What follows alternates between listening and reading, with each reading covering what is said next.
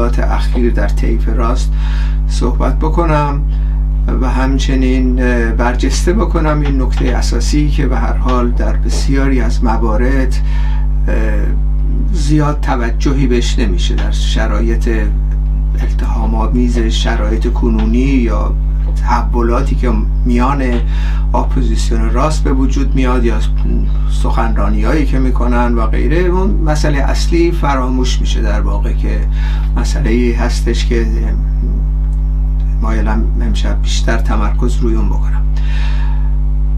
اصولا ما به عنوان مارکسیستا مسئله اصلی ما این هستش که حاکمیت به دست طبقه کارگر بیافته یعنی در واقع اون جنبه های اصلی فعالیت ها تمرکز ما متوجه سازماندهی شرایطی هستش که طبقه کارگر به رهبری کل جمعی آهاد مردم اردوی کار به حاکمیت برسه. حاکمیت طبقه کارگر یعنی گسست کامل از امپریالیسم و گسست کامل از تمام بازماندگان سرمایداری در داخل ایران. این اصطلاح هدف اصلی ما هستش.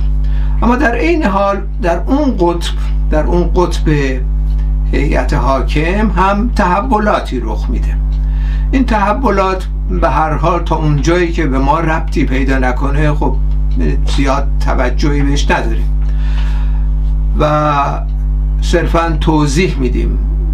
مسائل روشن می‌کنیم برای طبقه کارگر. یعنی هدف ما همواره این هستش که طبقه کارگر آمادگی پیدا کنه برای تقیان ها و قیام های نهایی و انقلاب در واقع و تسخیر قدرت. یه دوره هستش قدرت دوگانه به وجود میاد در جامعه نهایتا سرنگونی نظام سرمایه داری که شامل تمام ابزار و آپاراتوس دولت فعلی هستش.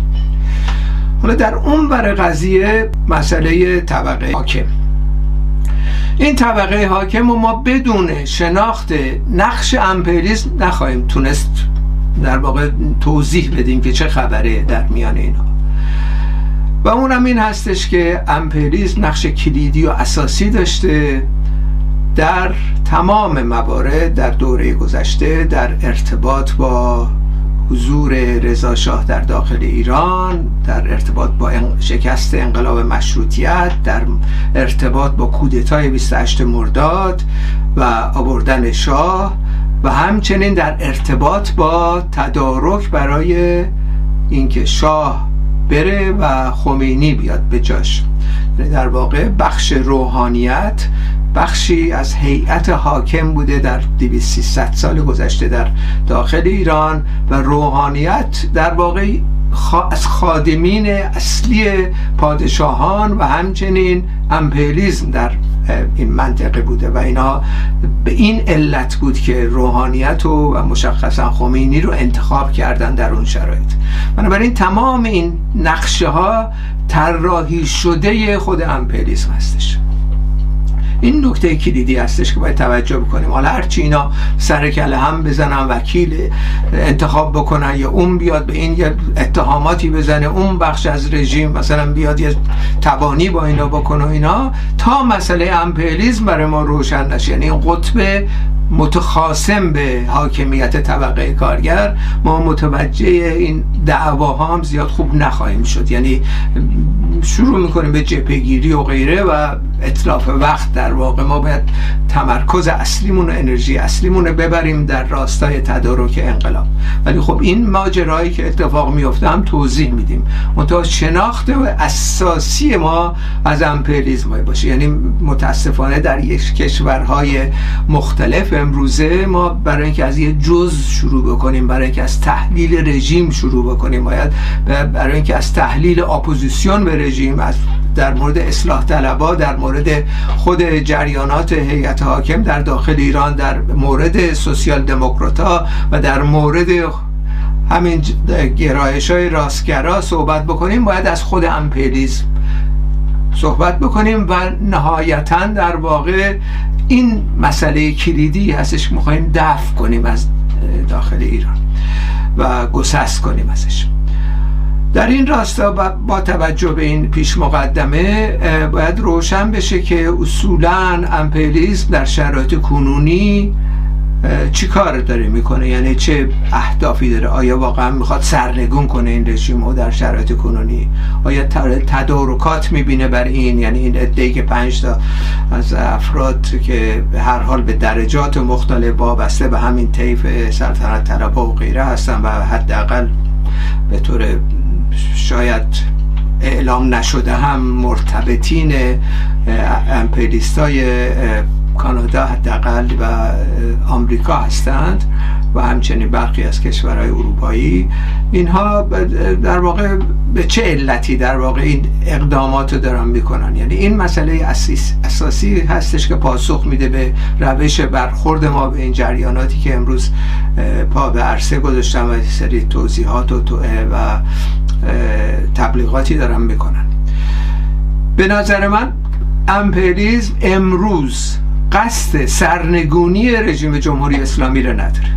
این مسئله اساسی که باش بهش توجه بکنیم. این ماجراهای پنج نفر امضا بدن و نمی‌دونم بحث به شوید بیان و فرد به اصطلاح خیرخواهی بیاد مثلا صحبت هایی بکنه و غیره. اینا در واقع طراحی شده. یک سلسله مسائلی هستش که باید پاسخ بدیم به چه منظور این داره رخ میده. اگر امپریزم در واقع امروز خواهان سرنگونی این رژیم بود این کارا رو نمی‌کرد. اون کاری که در عراق کرد می‌کرد. یعنی در واقع منزوی می‌کرد. فرض کنید در عراق صدام حسین رو برای دوره و همچنین از همه مهمتر از میان کل اپوزیسیون راست و کسانی که مرتبطین امپریالیزم بودن در خارج حکومت می ساخت یعنی دقیقا این کاری کردن در عراق. حکومت بعدی رو ساختن زمانی که قرار بود دیگه حمله نظامی بکنن. یعنی در واقع سرنگون بکنن از طریق تهاجم نظامی رژیم صدام.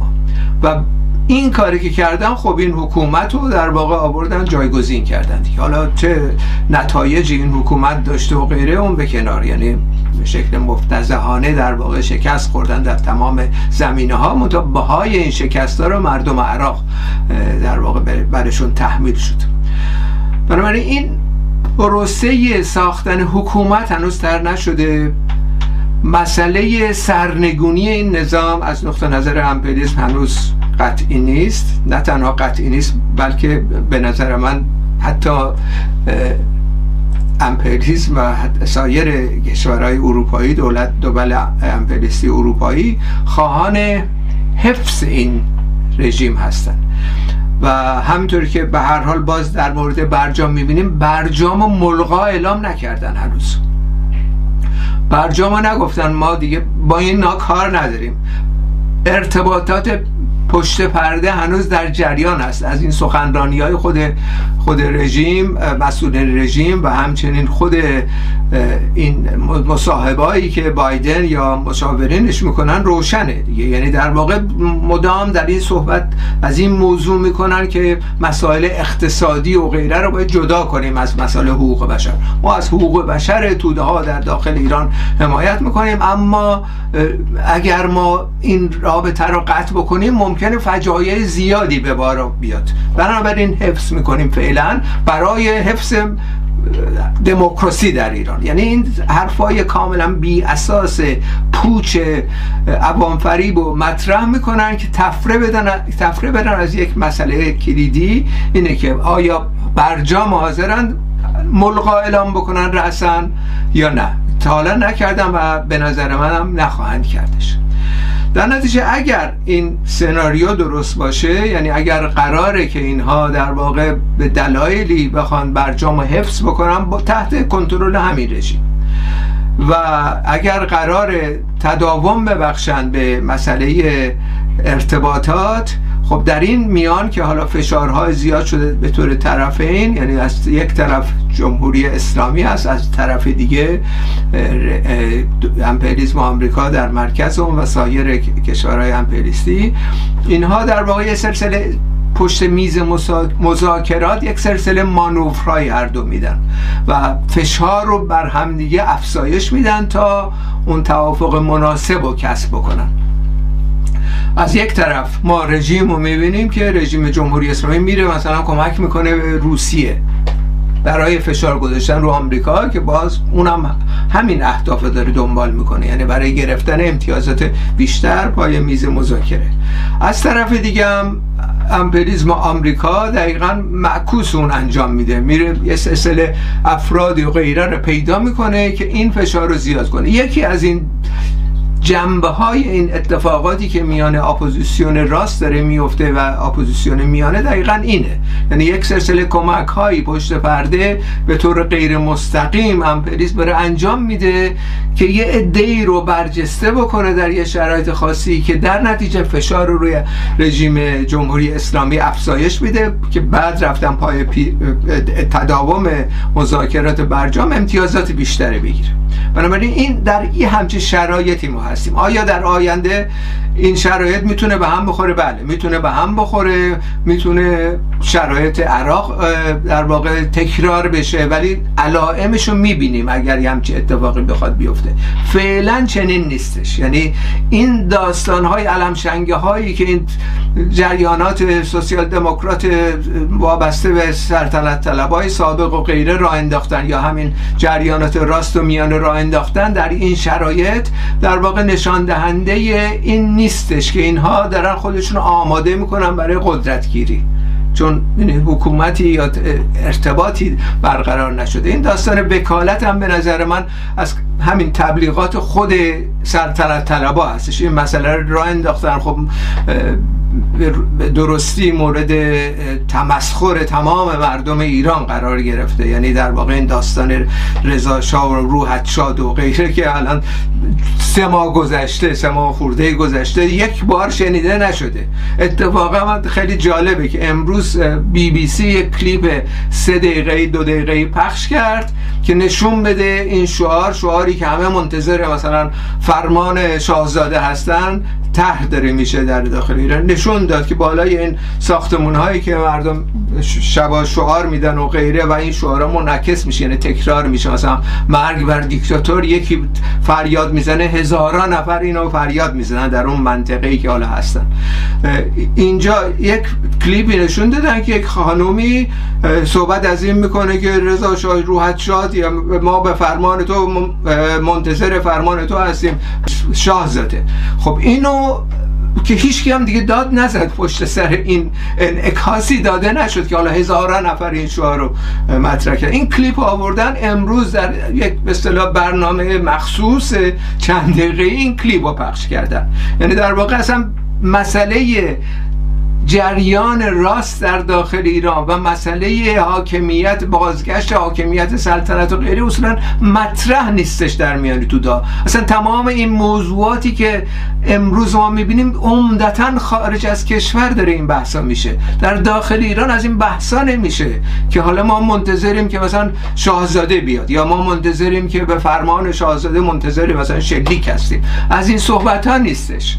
یعنی در واقع این اصولا این شکلی که مثلا اینا ساختن یه تداوم یک برنامه ریزی هستش که مرتبط مشخصا به خودشون نیست. اول در دست خود امپریزم سازماندهی اصلیش و از طرف دیگه هم اون اتفاقاتی که دارن صحبت می‌کنن که مردم حالا رضا شاه رو روحت فریاد می‌زنن یا اینکه طرفدار رضا پهلوی شدن و غیره کاملا بی اساسه. بله یه عده طرفدار دارن محققا هر گرایشی یه عده طرفدار در جامعه می‌تونه داشته باشه. ولی این به عنوان یک جنبش امروز جنبش در واقع خودانگیخته واضحه مطرحه در داخل ایران. جنبشی که هستش جنبه اعتصابات کارگری هستش که آغاز شده. خوشبختانه به بخش رسمی شرکت نفت هم رسیده. ولی خب هنوز اعتصاب عمومی ما متاسفانه نداریم. بنابراین این هاست موضوعات بحث داخل ایران. نه اینکه رضا شاه بیاد یا اینا هم این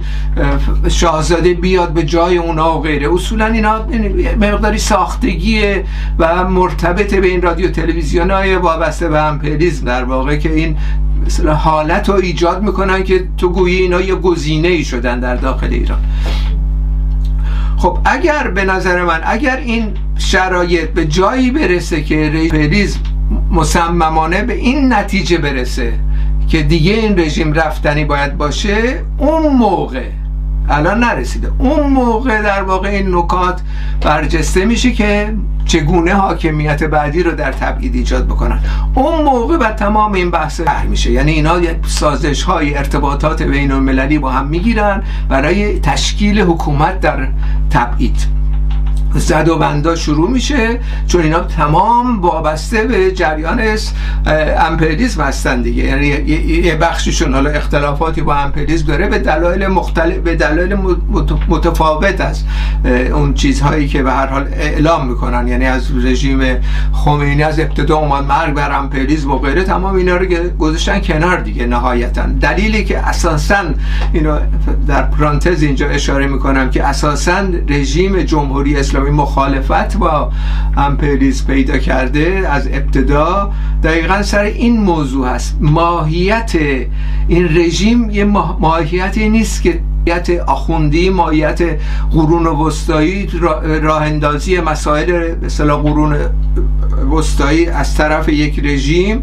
در واقع این رو نشون میده که ما همواره این تناقض در درون رژیم داریم.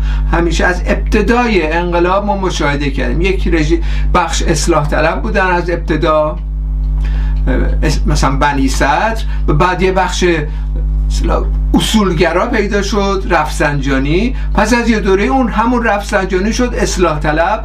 اون بعد دوباره رفت کنار و مجددا همینطوری باز تولید کرد این داستان. این نشون میده تناقض ذاتی در میان خود این رژیم است. این رژیم خانایی نداره با یه دولت سرمایه داری از این رو این تناقض دائم وجود خواهد داشت. تا اینکه این ماجرا پیش بیاد یعنی ماجرای سرنگونی این بخشای از خود رژیم خب همشون در واقع ملحق نمیشن به یه حکومت در تبعید یا مرتبط به امپریسم بخشیش میمونه در تحلیل نهایی اونها باید حال سرنگون بشن. همونطور که صدام و طرفدارانش موندن مقاومت کردن و سرنگون شدن.